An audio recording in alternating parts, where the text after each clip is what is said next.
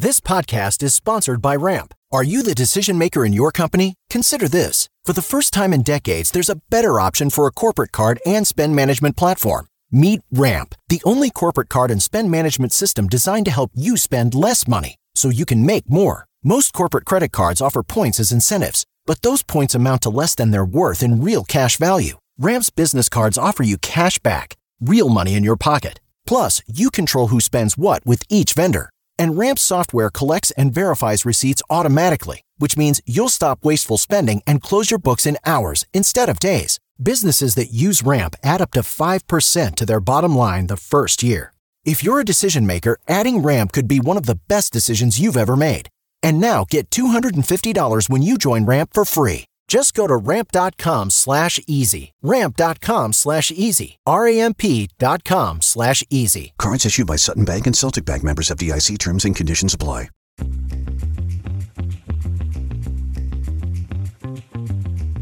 Have you tried changing your health year on year, resolving that this year things are going to be different, but nothing seems to change? Oftentimes, when things are not changing, we're following many wellness myths and not looking at the full picture, including our nutrition, recovery, stress management, leaving out mind body connection.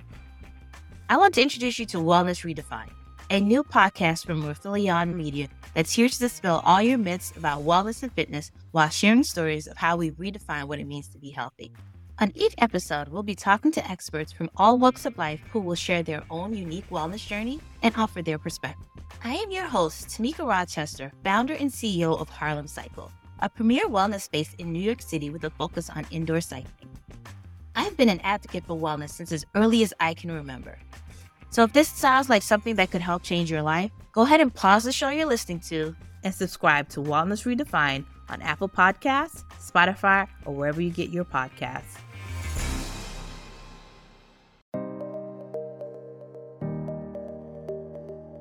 Welcome to Inclusive Collective. I'm your host, Rob Hadley. And I'm your other host, Nadia Butt. The, Co- co-host, right? We're co-hosts. Co-host. Your co- yeah. co-host. I, yeah, yeah. I said host, and that screwed everything up. So uh, we're co-host. I mean, no big deal. Nadia, how are you today?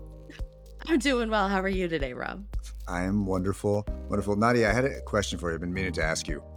Yeah. What do you think about the intro music to Inclusive Collective to the podcast here? Oh, that is a great question. I mean, I think it's catchy. What do you think? I feel a lot of anxiety and pressure to say something insightful because of that. It's very suspenseful, right? Like it feels Oh, very really? like there's. It, it seems to me like there's something really insightful and and and deep coming. Do you get that well, sense or don't no? we Or do you provide deep care? insight? I think so. We're yeah, I think we're delivering, right? I, I do think we're Yeah. delivering. So yeah, no, it definitely fills me with a little bit of anxiety when I listen to it myself. But uh, That's But if hilarious. but if people like it, Uh, I, I- I'll, I'll stick with it, right? As long as, yeah, as, long as well, it doesn't make the listener anxious. well, maybe we ask the listeners, tell us what you think about the music. Should we change it up or should we keep it? So Please, email please let us. us know. Please let us know. so, Nadia, we are, let's get down to business. We are on our third episode diving deep into early stage product development. We have Mm-hmm. absolutely been uh, through this topic in a very deep way. We've covered it Yeah. in, in a lot of different ways, haven't we? We have, um, but for very good cause, right? You know, so far we've talked to Nisha Dearborn of Fresh Chemistry, where she's focused on skincare. We've talked to Heather Mayer of StockCard.io, uh, focused on fintech. And if you haven't heard, um, just the, a message to our listeners, if you haven't had the opportunity to listen to those episodes, I really encourage you to go back and listen to them because when you have a chance, because they really are fascinating stories. There's so many great learnings that you could definitely take away from their experiences and just their entrepreneurship journey. They were fantastic, uh, and and like you said, there's good reason we're we're sticking with uh, marketing, branding, product development. One because it's fun, right? It's really fun to listen to these founder stories about developing their products. But I also think of this stage as so important. And once an entrepreneur has identified a gap and starts working toward building their company, they have have have to three halves talk to customers, get feedback, and listen to what they're telling them if they're going to achieve product market fit. Yeah, absolutely. I mean, the feedback loop is just so crucial to any sort of product or service or business. And I think we've really heard some great examples of that so far. And if you don't talk to the right customers, if you're too narrow in your focus, if you haven't taken into account the diversity of your customers and how different customers will interact with your product, you may miss something important. Empathy, listening to customers and team members, flexibility, those are the capabilities and behaviors of inclusive leaders and of great founders. Yes, um, that is right, Okay. Rob. Um, I am so thrilled today because joining us is Jessica Arredondo Murphy, the co-founder and chief operation op- officer of TrueFit. TrueFit is a global leader in size and fit technology who work with brands such as Athleta and Old Navy and J. Crew and Carhartt and so many more. Jessica herself is a Latina entrepreneur, a retail technology leader, and very proud mother of three. Jessica's expertise is in fashion technology, entrepreneurship, and leadership, and has been covered widely across top media outlets such as Forbes and CNBC. And Rob, you're going to die. Guess what? What? She has met Oprah. No, I See? bet you can't wait to hear that story. I can't wait. I can't wait. No, 100%. 100%. um, welcome, Jessica. We are delighted to have you here with us today. Hey, Nadia and Rob. Thanks for having me. Rob, can I say you have such a good radio voice, by the way? He hey, does, right? Hey, thank you. That's so nice of you. That's so nice of you. I don't. I and and I have a face for uh for radio as well, right? As they say. Totally. Yeah. Uh, so back to you, Jessica. So again, thanks for thanks for being here. I think we need to hear a little bit about TrueFit because uh, you know it's a really fascinating product and the company that you've built. I feel like it's something that we've all used, but we may not know that we've used it. And so tell us about the product and then possibly go into the inspiration uh, for that product and, and how you uh, how you came up with it and how you got started. Yeah. So if you have shopped online recently um, at anywhere like Under Armour or Dick's Sporting Goods or Neiman Marcus or Old Navy, you might have seen this red little T uh, that pops up near the size selection. And really, it's this uh, trusted advisor to help you know what size to buy and how, how it will fit you. And, you know, it seems like this kind of simple technology that we've all gotten used to to seeing when we shop, but really it's behind it is a really complicated AI machine learning engine uh, that was really designed to to be that trusted advisor for consumers when they can't try it on. And so TrueFit is a size and fit technology. We were the first and we're the leading uh, global uh, solution that retailers and brands use uh, to to give to their shoppers when again when they can't try things on. So your your platform and your software, Jessica, I I I I have used it, right? Like uh, not even knowing or realizing that what it really was. And I was like, oh, okay. So I was on Old Navy. I just used it on J. Crew. Yep. And it literally is about including different sizes globally, right? To to make people feel comfortable in what they wear. And so for me, like I know growing up, I was a taller girl. I was I was a little rounder. I still am a little bit. And um when I think about like shopping or cons- or, or or just like looking for clothes that fit me, that was a hard thing to do, it, it, especially online. And and sometimes to this day it is. And I feel like when you think about shopping and consumers, you created this product that kind of taps into people's psyche. Like a lot of trying on clothes is for me at least confidence building, right? It's it's like it's how you feel in your clothes. So in many ways your business is about changing mindsets it sounds like and and connecting to like the emotional side of people. How did you tap into that emotional side from the beginning? I'm so glad that you said that, Nadia, because even, I mean, it's not just a female problem. You know, when I was first raising money in capital, many of the investors I sat across the table from thought, okay, this is this is just a female problem. This is just, you know, this I can't relate to this. But it actually isn't. We have 90 million active uh, users, and they're not all women. This is a, you know, a global problem that affects everybody that has to get dressed in the morning. And the reason why is because, you, like you said, fit is so deeply personal and it's rooted in everything from our preferences to our body shape to our psychology. You know, what do we feel good in? What do we look good in? And so if you think about creating a technology that takes all those really subjective attributes like preference, you can't like a machine. That's how do you do that with a machine? How do you predict that with a machine? You know, that can predict how somebody's going to feel when somebody puts some something on. You know, it's not just math. It's not a math problem. It's really about kind of getting comfortable and really understanding what do you feel best in and us then creating recommendations around that. And so we are trying to solve probably the hardest problem that exists in fashion retail, which is connecting people to clothes that are going to make them fit, uh, feel great. You know, and our big company motto from the very beginning was we just want people to be true to you, Mm. like true to yourself and true to who you are.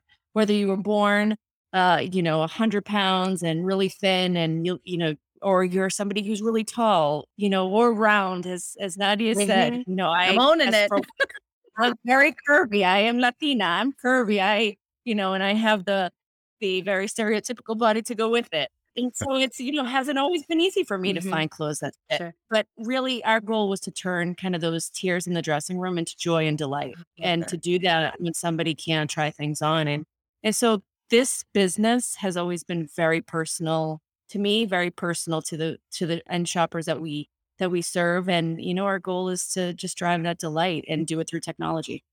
Do you have an example of like a problem or like a hiccup that you and your co-founder ran into? That that was like one of the biggest lessons learned for both of you.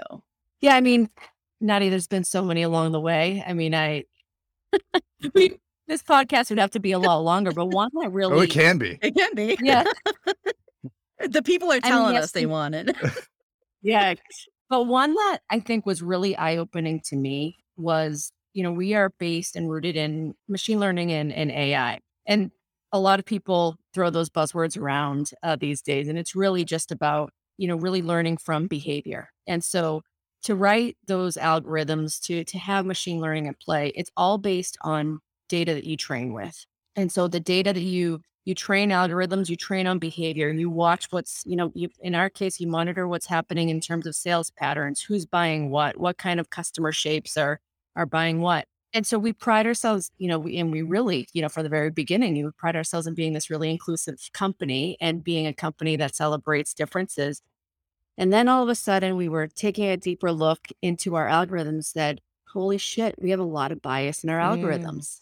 And the reason why is because the training data was too homogenous. Like we were not being careful enough to say, is the tra- is the data that we're training these models with is it diverse enough? Is it being trained on diverse enough samples? And you know, we were thinking because we had a wide range of different retailers and and their data that was training all these algorithms, that of course it was diverse enough. But when we really kind of paid attention to it, we weren't good Mhm. enough. And so we, you know, this was now like five years ago, but we embarked on this really big journey, and we, you know, we're really proud. We we we got to present um, sort of our findings and and send some thought leadership at the world's, you know, one of the world's premier uh, recommendation conferences in front of companies like Netflix and Amazon and others, um, and really just making sure that people who are, you know, in the in the seats of developing these algorithms are really minding the data that they're training with, and so again, it wasn't a, you know, it wasn't a fun discovery that even us, this company that prided itself on, you know, being diverse and inclusive, um, that even we had some bias that was inherent in the way we were training our data. Just great opportunity for us to to say we can do better, and we did do better. I mean, and and so I think we, you know, we we certainly have led um, the charge in in that in that regard. Following up on that, how has that made your product better and and driven either growth in your, you know, from a top line perspective, or in just how you think about what your company can be? Yeah, I mean, I think for us, we, you know, we measure those things in terms of everything from recommendation quality to are people, you know, getting the end experience that we hope they're getting. You know, again, we have 90 million active members. And for us, it was about are we serving those active members, um, every single one of them, every single diverse set, Mm. set of them um, in the best way we possibly can. Does it mean that we get it perfect every time? Absolutely not. But does it mean that we're a hell of a lot better than we were five years ago? For sure. Jessica, you talked earlier, you talked about meeting with those investors and then they thought that this was a female problem. You know, how was that that that first round of investor discussions and then how has that changed over the course of of raising more and more capital? I'd say, and you know, I know this is supposed to be a product focused uh, session here, but you know, I think you can't tell our story without, t- you know, talking about how hard it was to get this idea funded. You know, every step of the way. And the beginning, you know, when you just have an idea and you really are imploring people to take a bet on you, and you have no proof, you have no, you know, you have nothing that you can point to. And, and I was, a, you know, we were both first time entrepreneurs. Um, we had nothing that you can point to to say, I've done this successfully. You can bet on me. It was truly like you're betting on this idea and you're, you have faith in these two people that they're going to be the ones to do it. And so you know, if you sum it up, I'd say, I'd venture to say I've probably talked to thousands of investors through the course of our time. And now we have well over $100 million of, of venture capital in this company um, invested through, um, you know, through three round, through Series C. Um, but those early days were really, really, really difficult. And, and, you know, and what can I just ask? What percentage of the investors that you've spoken to were women who was sitting on the other side of the table? Yeah, zero. she's doing I'm a holding zero up my hand right Yeah, now. She's holding up I'm big the uh, the shape of a zero. Yeah. Um, yes, it was zero, and that has that has really changed over time. But still, I would say you know less than five percent of the investors that I speak to are women. Did you feel that that was a barrier back in 2003, four, five was probably even worse? Did you have a sense that the people that were that you were trying to get money from, raise capital from, didn't understand the problem because they're not women, or just because they they didn't shop online? What was the? I'm ju- just trying to think. Did you have the sense that they were missing something in their their identities as opposed to your identity? It certainly became pretty apparent that it was very challenging to raise capital for a business that that the people on the other side of the table didn't identify with. I've never I've never been somebody that, you know, has carried chip on my shoulder because of the people that I sat across the table from. I've always operated in um, you know, in, in those circumstances where like I might be the only one, you know, whether it's the only Latina, whether it's the only woman. And so I've always learned, you know, to operate in those environments and that, yeah, I just had to work a little harder. I'm so happy to see how much venture capital in particular has really um, embraced diversity because you have more VC led, uh, women led VCs now than ever before. Again, it's still a very small percentage, you know, of, of the pie, but it's a it's a big start, and you know, minority led uh, venture capital firms, and so I think investors along the way are also learning that they they can take risks on companies that they don't necessarily relate to personally. And some of those are the biggest wins. And our investors have certainly uh, been on that ride with us. And, and luckily, you know, we have some great people around the table as well. But for anybody that is raising money, it's, you know, it's not an easy thing. It's not for those that are, that are faint at, at, of heart. You know, it's, um, it's very taxing and it's, you hear a lot of no's and you have to be willing to kind of take those licks and just pick yourself back up, Mhm. go back into that boardroom that next day and do it all over again. And then you finally get that yes. And it's uh, the most amazing, uh, exhilarating thing that uh, you ever experience. And it gets easier over time. Yeah, Jessica, I just I want to I want to go back to talk about you a little bit. Um, as well, you've you've mentioned a couple times that you're a Latina uh, founder, Latina entrepreneur, and I just wonder if if you always thought of yourself in that way, or if it's something that you've grown into uh, over time. Yeah. So I was the first one in my family born in this country. Um, so I was born to Colombian immigrant parents who immigrated to the United States in the 70s. I, my first language was Spanish, and I didn't learn English until I went to school. And it's a really interesting question. I actually never been asked this before. So I, I really appreciate the question because I think growing up, because I learned English in school, I tried really hard to suppress who I was when I was in elementary school and, and growing up. My parents would speak to me in Spanish. I'd always respond in English. I refused. I literally refused to speak Spanish for a big chunk of my life. And I think it was because I just, you know, I, when I was, I didn't have my first peanut butter and jelly sandwich till I was in high school. my mother would pack me like all this like really ethnic, like Colombian food. And here I am, like a little girl, like eating this. And, you know, it's now looking back on that time that now I get why I was trying to like suppress who I was and suppress my identity. And now I am so proud of of you know uh, once I was mature enough to realize like this is a gift. This is a gift that I um have this rich kind of background and that I can speak multiple language languages. You know, it's a gift. And but that took some time to grow into. And I think for me too, because I'm not visibly Latina, when you look at me, I don't think in the history of my life I've ever gotten, oh, yes, she's Latina. It's she is Italian. I've gotten I've gotten Middle Eastern, I've Sure. gotten Moroccan, everything but Latina. And if you see my parents, on the other hand, there is no mistaking that they are from uh, a Spanish speaking country. They are very clearly uh, Latinos. And so I was able to suppress it when I wanted to suppress it growing up and growing up in a place that was mostly Italian and Irish. And I really, I think, found my identity um, at Brown. And I really found that through, um, you know, when I landed at Brown, I came from a, a city called Malden, Massachusetts. Yeah. yes. And Malden, you know, is a blue collar place and it's it's changed now. It's very different now. Um, but back then, you know, it's Malden High School, which is where I went, was on the risk of being accredited. I think all four years that I was there. It was a place where not many people went to, uh, went on to advanced education.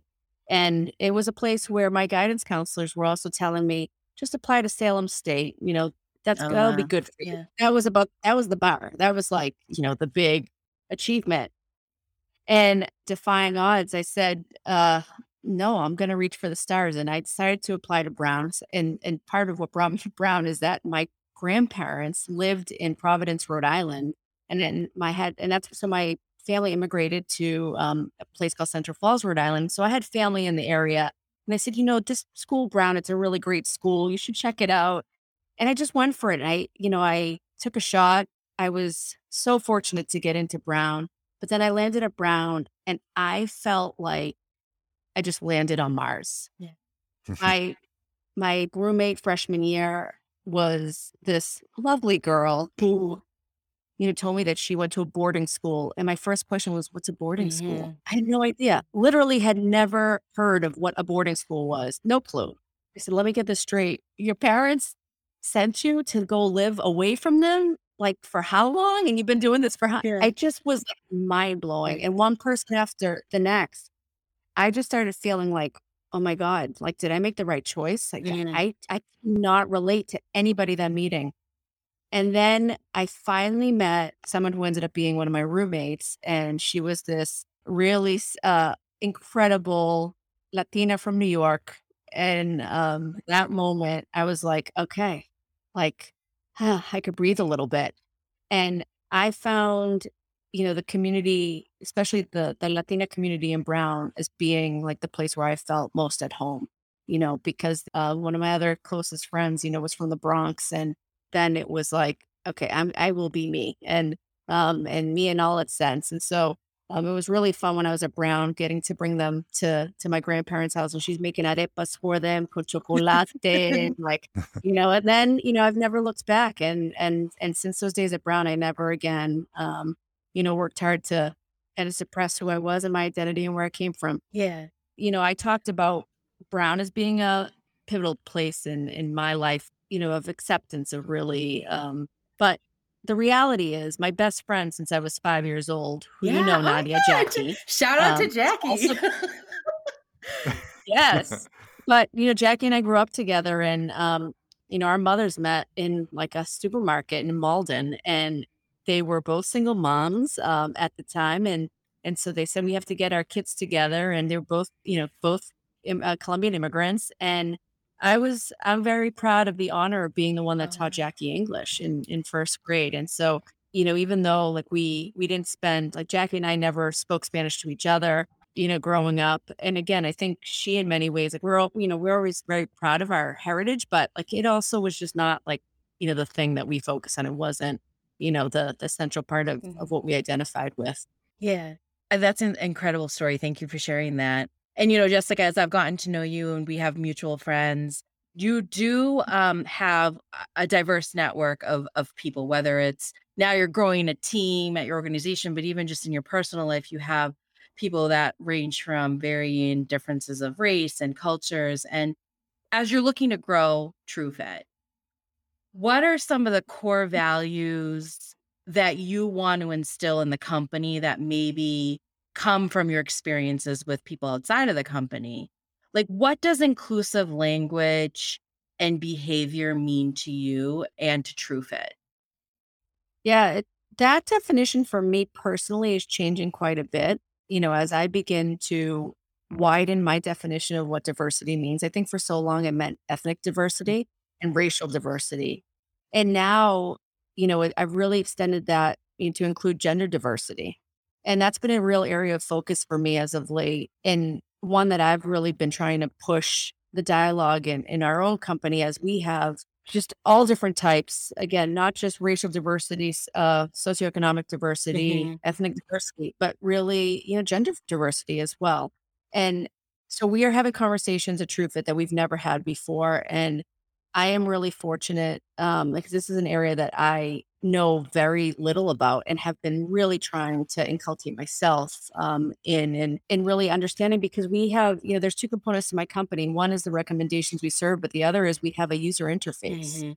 and that user interface was built around a very strict set of of rules that was set forth by the fashion industry, which is you know there are departments, there's women and there's men, Right. there's kids. Mm. And now we're looking at it and saying, like, this doesn't work. Yeah. You know, so we're making one individual who wants to use our technology potentially have to create five different profiles to represent who they are because maybe they have small feet and they're buying kids running shoes, but then they buy, you know, maybe they're somebody who identifies female, but they happen to like men's pants and they're buying men's pants for themselves. And there's like, you know, so we really had to force ourselves to think differently. And we're completely like tearing apart our, you know, everything about our user mm-hmm. experience. And we have this constant dialogue about like, like, where do we need to do better? And I'm so grateful because it's an area that I still am like learning so much about. And I think, you know, it's so critical, you know, especially for parents right now to like really widen those definitions of what inclusive means and what diversity means because it's not just those, you know, old ideals of what we we all used to have in our minds. Yeah. It's, you're literally like speaking to my heart too right now. like that, that was, that's incredible and fantastic. And thank you for that.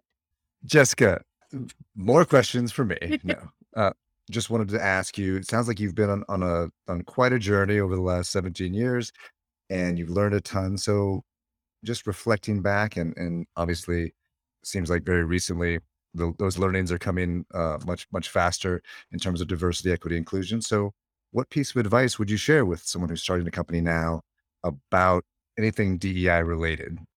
Yeah, I mean, I think just really to focus on like who your audience is, who is your customer, and build services and products that really serve the problems that they face on a day-to-day basis. And and again, for us, that last example that I gave is a perfect one because we had been thinking we were this like really diverse uh, company, and um, I think when you're too narrow, like you have to talk to customers, you have to understand what you know what they are really experiencing. You think they you might know their problem, but you know that customer research for anybody starting a company that is the most important thing that you will do before you ever build on day one you have to have real conversations with real people that are going to be using your product or your services and and that's the best way uh, to get it right because it's invaluable every time that you speak to somebody that is going to be buying a good or a service from you um, or technology uh, you learn something every single time without exception and so it's um, you know, it's the thing that's the non-negotiable in starting a company. Through that is is I think how you build um, products and services that ultimately serve our diverse population and our incredibly um, you know, diverse set of people that we are. That's fantastic. So, eh, Jessica, in the in the setup for this show, you sent us some pictures of you with my hero, oh, Oprah, I was your hero. right? And so, so tell tell us a little That bit was- about. yes, she's hmm. my hero too. I heard her speak. So, I a couple of years ago heard her speak with President Where'd you hear her Obama. speak? This was at the Qualtrics conference here in Salt Lake City, Yeah. and so My co-founder was from Salt Lake City, by the way. is And our- Romney. our yes, and our Series A investor, you know, Silicon Slopes, as they say, You're kidding. cool. City as well. Oh, that's awesome. That's awesome. Well, um, want to hear more about that as well. But, but uh, heard Oprah and President Obama speak on the same, you know, like kind of back to back, or I guess it was, they were a day apart. And my wife and I walked out and we were like, Oprah is so much more impressive than Barack Obama. I have been saying this for for years. I mean, I I've been such an Oprah fan since really like, you know, since I watched her show every single day, you know, that her talk show. I just always found her her ability to connect to people and her back her story is just so inspiring. Like for those, you know, that don't know her story well, it's just one that like it just makes you feel like you can do anything. And I think that that was the thing that has always that has always garnered my respect for Oprah. You know, as much as people see her as this TV personality, and I was very sad uh, recently when I actually put up. I don't know if you guys can see behind me. I have like something hanging on my wall there. Those are my three pictures Oh, with. Oprah. Nice. You know, and I put I hung up the uh the picture frame, and my kids come in there like, "Mom, who's that?" I was like, "Who's that?" Come on. like, got to be kidding me. Come on. I said, it's only the most Yeah, famous right. woman in the world that you're really standing next to or standing next to. And they were so unimpressed.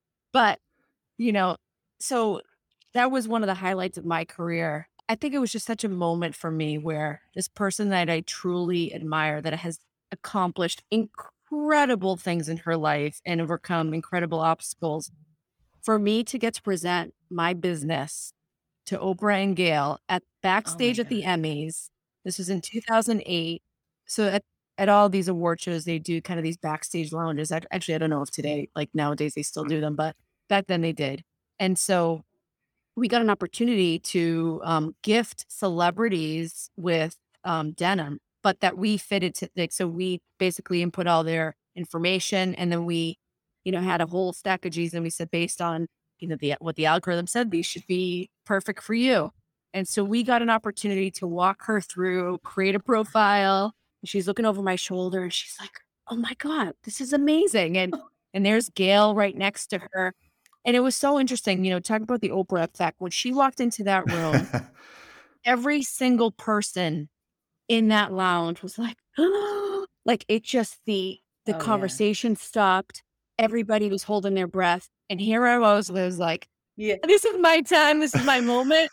God, I will be damned if I don't take advantage of this. And while everybody was retreating and they're just like watching her, Yeah. you know, walk through, here I was, so young, so naive. Like, who the hell did I think I was? But, you know, I'm standing there nice and proud, waiting for Oprah to come by. I'm like, I am getting my moment with Oprah. And and there I was. And I was the only person who was willing to speak to her and was just, you know, again, it was my my moment, my opportunity. It's like that Eminem Yeah. song Oh, you know like it- it's like- and you know i feel like in life when you are presented with those things i've never talked to oprah since i haven't haven't had any connection i do believe we our paths will Yeah. cross again Sure. but it's an experience i'll never forget and um yeah she went out of the lounge and she was asked you know well, what were your favorite things and she said truth you know at the time we were called true jeans but she said true jeans and and so that was a moment um that i'll carry with me Dead. forever I would die. Absolutely, and it's and it's one of my the highlights of my career to talk to someone who has talked to Oprah. Like six well, degrees of separation, 100%. Yeah.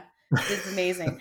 I mean, I went to that conference. I, that was it was very much like you know I, I knew she's like super famous and people love her, and I walked out of there being a super fan. I was like, this is the most impressive Yeah. person I've ever seen live in Yeah. person. So I get Well, it. Excellent. Um, Jessica. Awesome. Yeah. So you- great to meet you, Jessica. So great. Thanks to so much meet for, you. for joining us today. Appreciate it.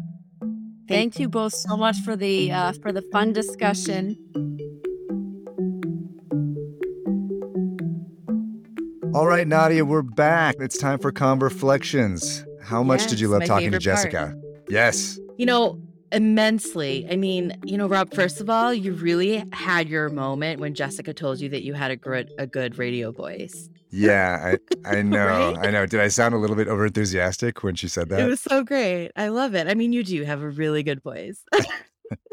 Thank you. Thank you. I had a hard time con- containing myself. That's hilarious. I really enjoy Jessica's journey and reflection and some of the lessons learned. And um, you know what? That Oprah story was just incredible and super inspiring. I was so what so seriously what I was really struck by was the how the business challenge for her was very personal.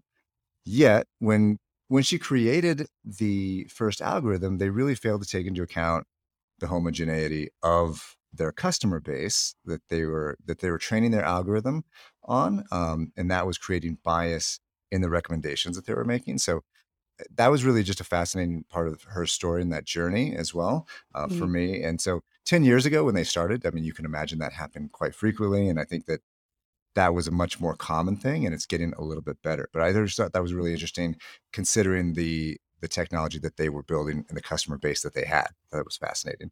What did uh, Right. what did you take away from the conversation, Nadia?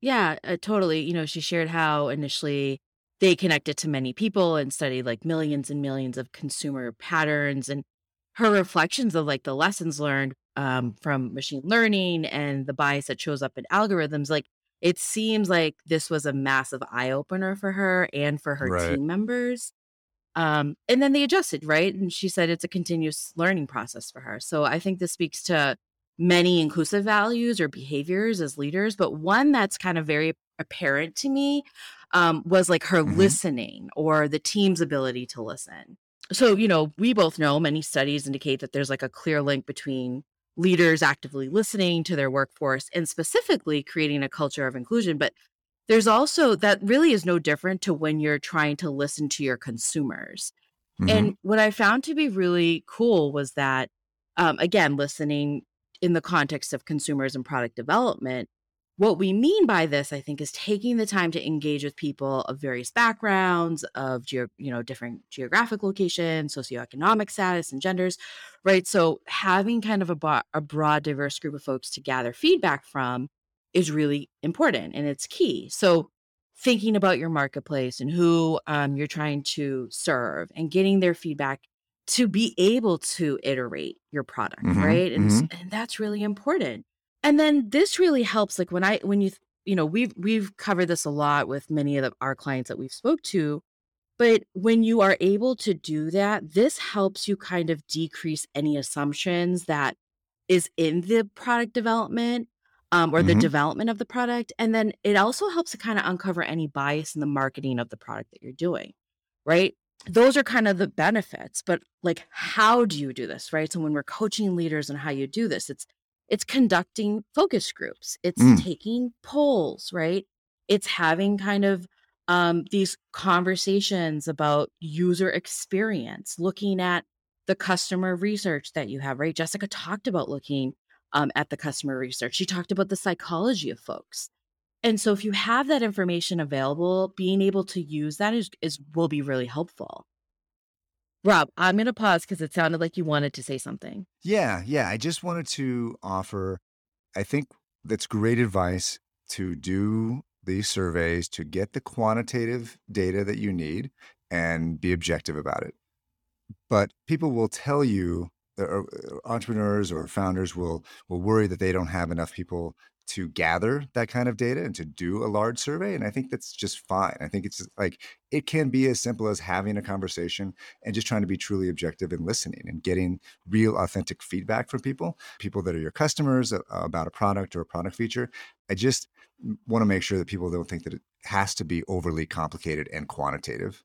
Absolutely. I mean, that qualitative input is so important. So, asking the right questions to gather some of that information that you need to make your product better, reiterate, um, and so on and so forth. I think all while still aligning to your core mission and core values, right? Right, right, absolutely.